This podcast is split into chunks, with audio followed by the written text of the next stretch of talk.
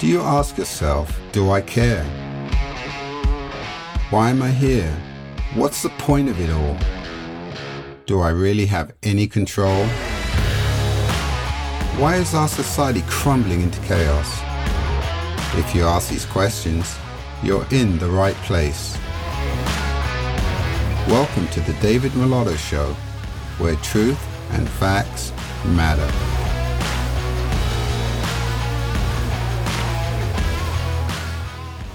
As I have said in the past, flat thinkers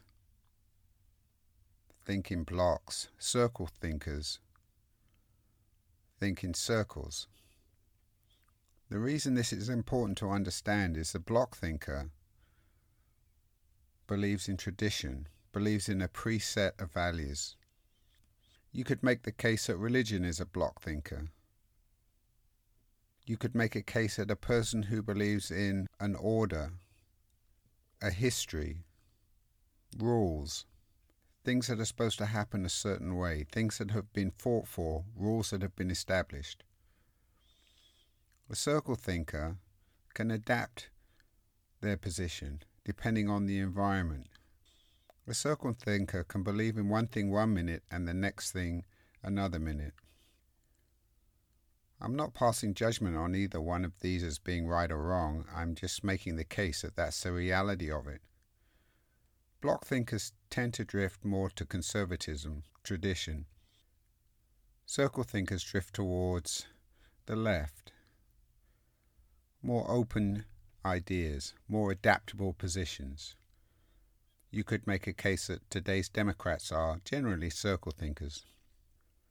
I want to use this example as proof of my thoughts. If you look at what's going on in Congress today, the Conservatives are fighting for leadership. They went through this process not so long ago, elected a leader, but they put a provision in. If a few wanted to remove the leader, then they could do so with a small vote. I think it was a total of eight votes got the leader fired. You're talking eight votes out of a body of 200 plus people, 220 people. Not sure exactly what the number is, but that's close.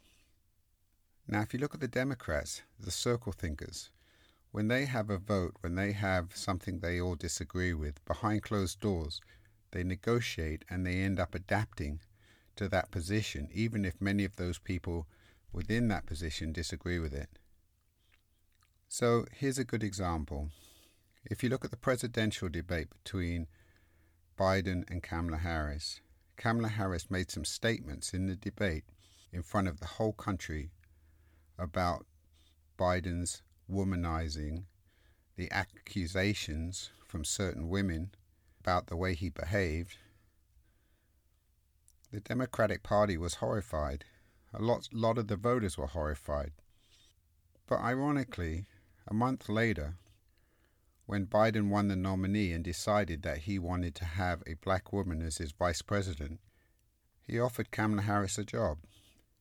If you think about it, one minute you're standing in front of the whole country accusing somebody of, of not acting appropriately towards women, and the next minute that same person is offering you a powerful job and you accept it.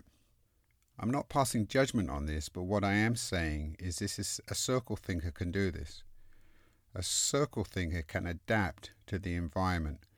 So in the political debate, the environment is destroy your enemy. After the debate, the environment is join your enemy. And this is what circle thinkers can do. They can adapt to different situations based on how they feel that it benefits them. Now, a block thinker can't do that. A block thinker is rigid. And if you look at the Republican Party, it's been in chaos because everybody is holding to their position. Nobody wants to negotiate. Everyone has to stand by their principle.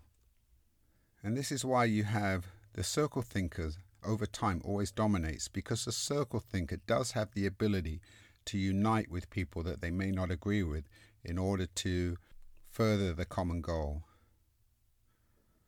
So if you look within the Democratic Party, you have all these different groups with all these different belief systems uniting under one party, giving that party power. You may not get everything you want, but at least you have the power to get some of what you want. Now, on the other hand, the Republican Party, as each person demands their principles be upheld, whether it's spending, whether it's immigration, whether it's social issues, there's no unity. Parties fractured and divided, and that's what block thinking is. Block thinking is standing on your principles, standing on your own ideals.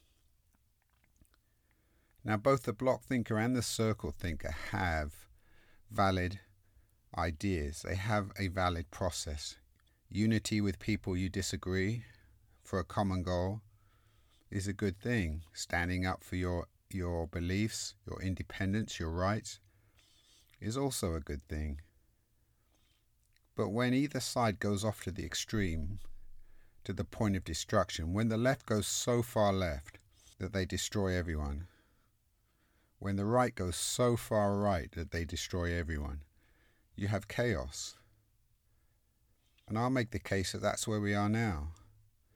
We have the circle thinkers uniting, even though there's chaos all around, not wanting to change direction, not wanting to challenge their leaders.